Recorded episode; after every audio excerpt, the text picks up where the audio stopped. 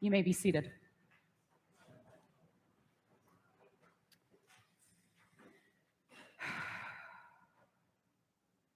As we begin this time of word together, let's pray. Will you pray with me? Gracious and loving God, we thank you for your word. We are grateful that you teach us how to pray. May we be people of faith in our words and hearts, but also in practice. May the words of my mouth and the meditations of my heart be pleasing to you, O Lord, our God. Amen.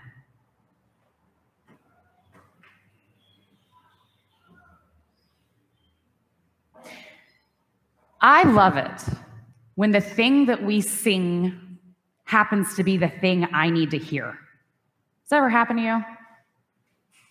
I think, I think it's for two reasons. One, Mel, our music director, is wildly talented and tuned in. Thank God for Mel. The other reason is that Mel is working with the Holy Spirit, and the Holy Spirit knows the insides of all of your heart and the inside of mine at the same time, and then comes to us and delivers exactly the medicine we need. It's personal and it's communal. That's holiness. And today in our song, when I saw, when I'm lost in the valley with chaos for company, I thought, oh yes, Lord, with chaos for company. If you've ever worked in a church, you know you have chaos for company. And without our scripture to remind me that God's own breath breathed over the chaos and created love and life, I don't think I could keep going. I don't know how people in other industries navigate the chaos without this breath, without this God. And you know, I'm, I'm, I will never be one of those preachers who preaches that humans are, you know, sinful and bad. We are not. We are good. We are God's good creation. And we tend to make the chaos, don't we? Oh boy. And so, as I am inclined, the way every human being is, towards chaos, I thank God that God is God, because the rest of us are kind of a mess when we're being completely honest. And the work we put into trying to not look like a mess is half of why we're so tired. So I'm gonna, I'm gonna do the brave thing today, and I hope that you'll follow suit. Be you. Are you tired? Did you have a long week at work? Do you miss, maybe you're retired, maybe you miss your long weeks at work. Whatever it is, I'm glad you're here. Not the you you have to put on to step out the door, but really you, all of you. There's something strange when we embrace the all of us, the all of us, we get a glimpse of God's kingdom. I don't know why we can get so little and then get so big when we become honest about who we are. So I'll be honest, this is on my heart because I marched in the Gay Pride Parade yesterday as a member of United Methodist Church. What an honor it was. They gave me a lay. Talk about being welcome to the table. Come as you are, was what I yelled walking down that very sweaty two and a half mile parade route. Come as you are. God doesn't make mistakes, and every single one of you was born perfect. Now it's our job to get to know who that person is. It means probably taking off the clothes you put on to be acceptable.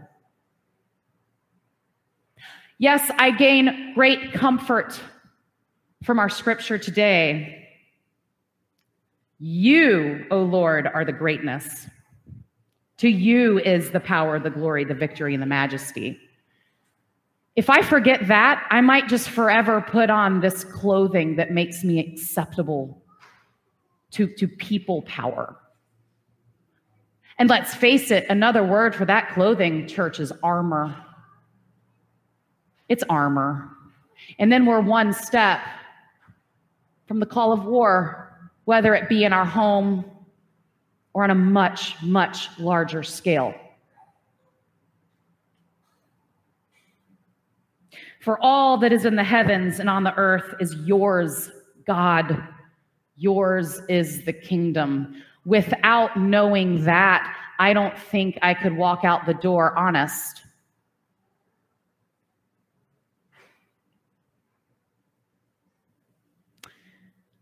Today is the last day of our sermon series on the Lord's Prayer.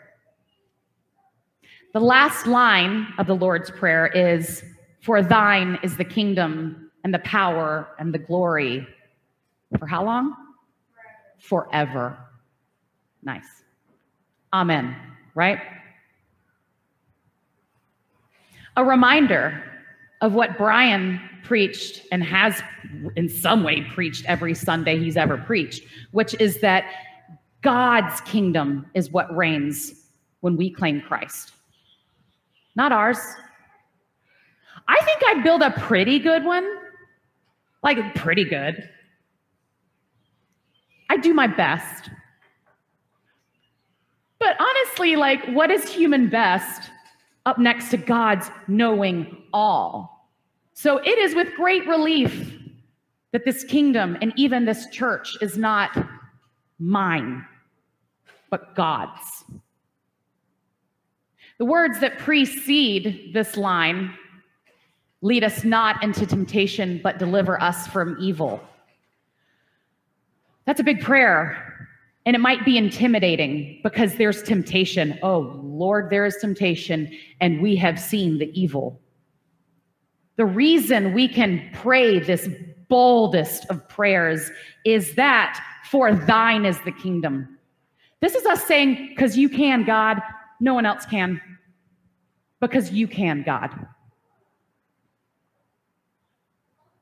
This last line wasn't originally part of the Lord's Prayer. Did you know that? I love that about this because this tells the truth of Scripture. Scripture is both directly from God and from God's people. We don't get to wiggle out of that. When we claim Christ, we take on the whole history of God's people. It's a heck of a story. There are high highs and mercy. There are some low lows. And God puts the whole story in here. God puts the Exodus in here. God puts the golden calf. The ways humanity has gotten it wrong are part of the story. And we're to know that story. Because what do the victories mean if we don't know that we've gotten it wrong sometimes?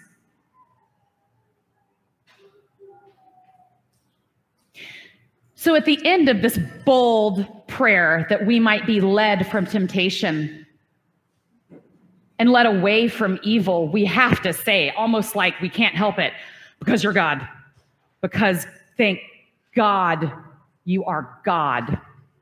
And I thank God the church put that there, because we need that reminder every day. These bold claims that we make for justice and mercy and redemption and resurrection are only possible because God is God. I think every prayer should end with that reminder. And in fact, the Psalms do. The Psalms always end with a declaration of God's goodness.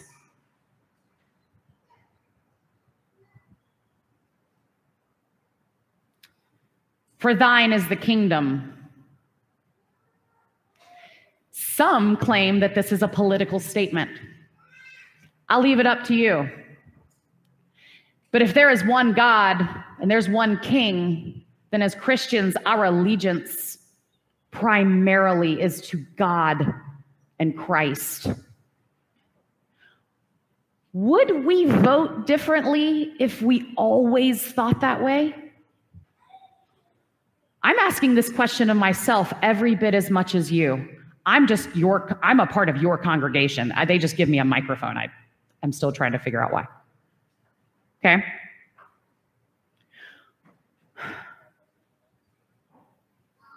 Would I relate differently to the kings of this world if I always knew who my king was?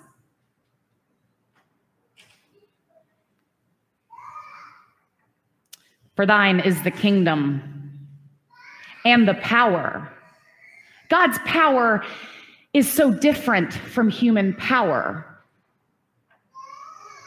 There's some overlap, right? Like if I wanted to go be powerful, I could I could change people's minds and and I could and I could go out there and like make physical changes with my words and with my hands and with my body, and I could change the world.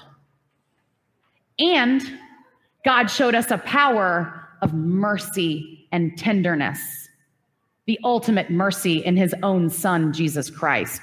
God's power, I believe in Jesus, is mercy. I don't know many boardrooms that would preach mercy. I've sat in on a lot of them.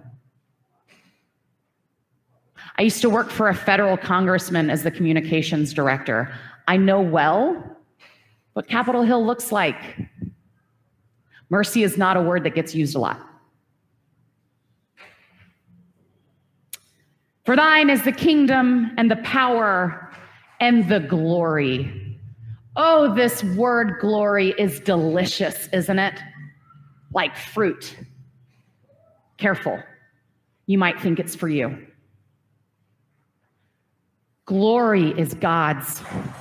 And the glory is so delicious that in our giving it to God, we get to taste some of it. It feels so good to praise our God that it brings us to life. That makes me glory adjacent. I get a little bit when I pass it through to where it belongs.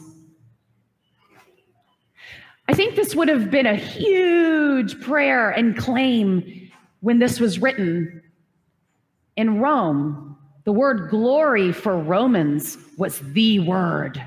Glory with honor, huge. Glory was something you sought.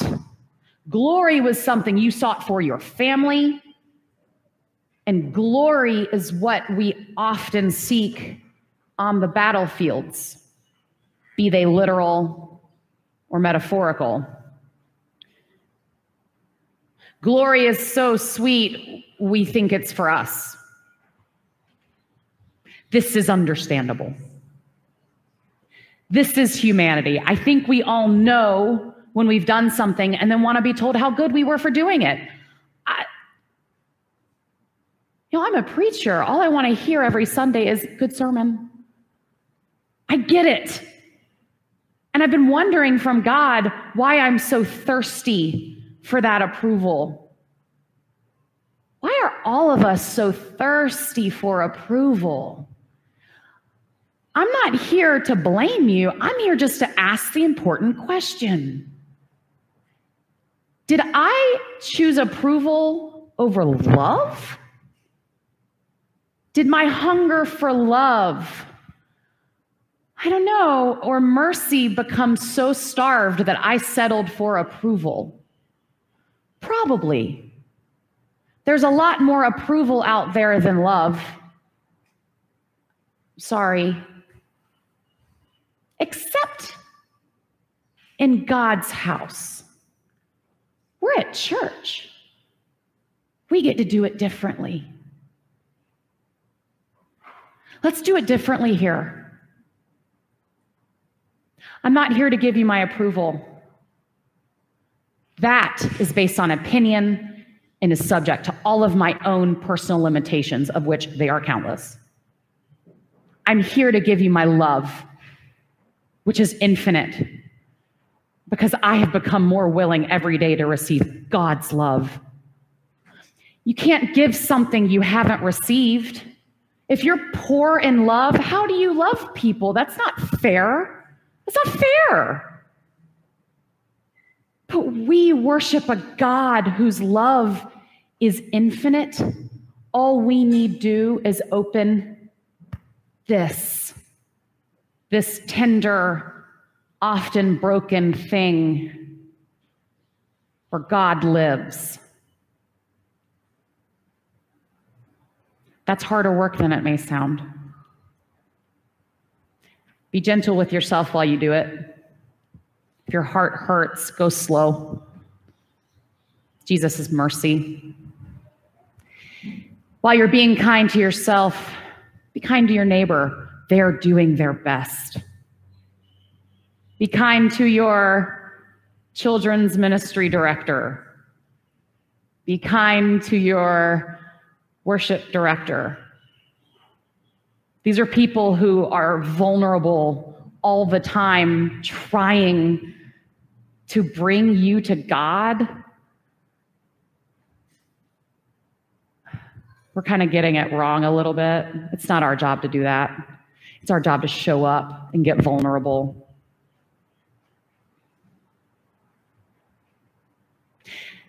This church is a literal example of restoration.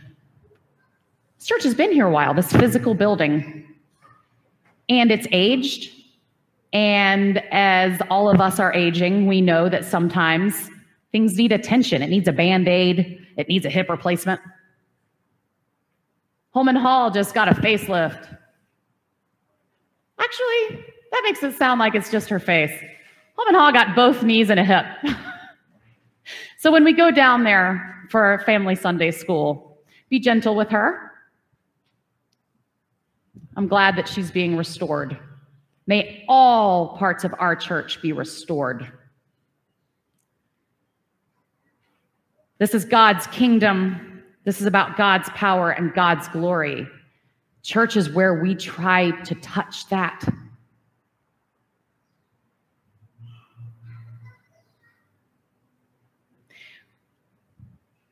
Our efforts aren't always pretty, are they?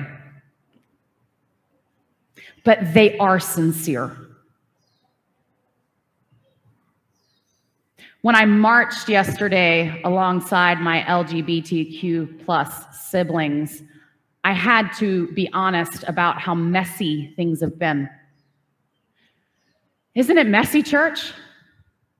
If you're familiar with the state of the United Methodist Church, you know, things can get messy. We're going through a divorce.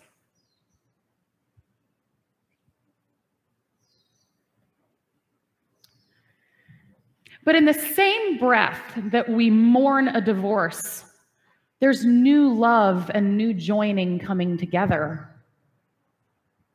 I got to tell every single person at Pride yesterday, you are beloved. And many of these people grew up in a church that they had to leave.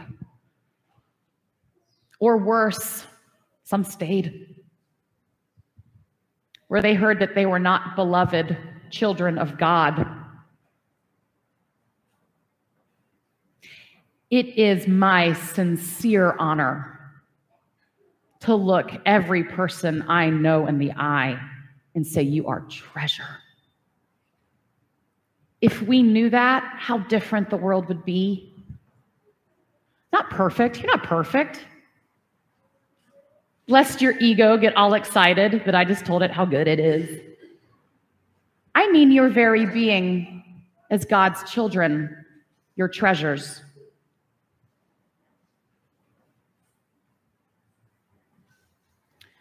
For thine, your God, yours is the kingdom and the power and the glory. Forever. What lasts forever? We just talked about age, right? We don't. My body does not. My mind does not. But God, God is forever. There will be a day when heaven is realized here on earth. And on that day, God will wipe away every tear. This is the promise. This is the forever that we wait for and pray for and try in our own little way to bring about. I'm not trying to make the kingdom, but I am trying to be used by God for its realization. By God, I am. And if I'm getting it wrong, at least I'm getting it sincerely wrong. I, I'm sincere. I love each of you. And I guess my call to you is to bring your sincerity. I'm so grateful to my gay and lesbian and trans brothers and sisters because they show me the power of coming out. They're not the only ones who are closeted. I think we all have a part of ourselves that we might not be honest about. That's okay. You've probably been given really good reason. Maybe the church taught you wrong too at one point. I'm so sorry for that. We're trying to do better. My charge to you is to come out of the closet about who you are and bring that person to church, because we have a kingdom. We're God's people, and I think we're supposed to be used to realize this thing, but we can't do it from a closet.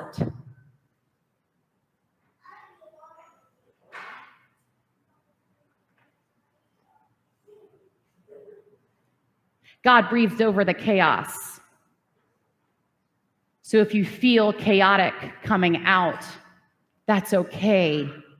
God breathes over the chaos. No wonder we can't stop praising God.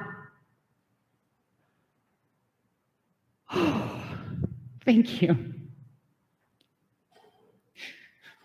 Thank you, because we are your beloved chaotic messy children, doing our very best. Before I sign off, I want to tell you one other thing I got to tell every single person yesterday, is to be brave. Be brave. You're not in this alone. You have a family here. If you'd like to talk about courage or simply go on a walk with me sometime, I promise to like you. I promise to love you. And Pastor Brian feels the same way. I want to offer myself as your family. It's an honor to do so. Will you pray with me?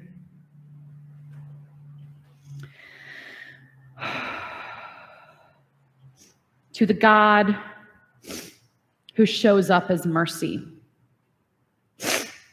to the God whose very breath breathed over the chaos and made life. God, help us to be brave. Help us to be honest about the hidden parts of ourselves. And while we're doing that, let's be kind to other people as they bring their hidden parts out. God, we can't do this without you. Your kingdom and your power and your glory are the only things that make this possible. God, the world is being ravaged, each place in its own way, and I think of Gaza. Humans are ill-equipped to handle this situation. God, please Please, if I, if we are to be so equipped, give us this. Give us this power. I soften myself to you so that you can fill me. And anyone who can help in Gaza. God, give us the courage to address and be honest about the wars we are fighting much closer to home.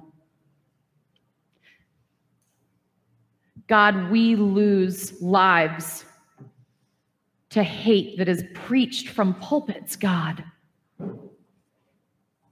Forgive us, God. Forgive us. Make us better pastors of your love.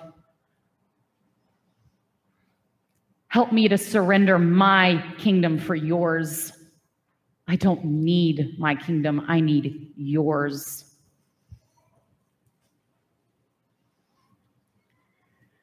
We ask for the continued healing of our planet,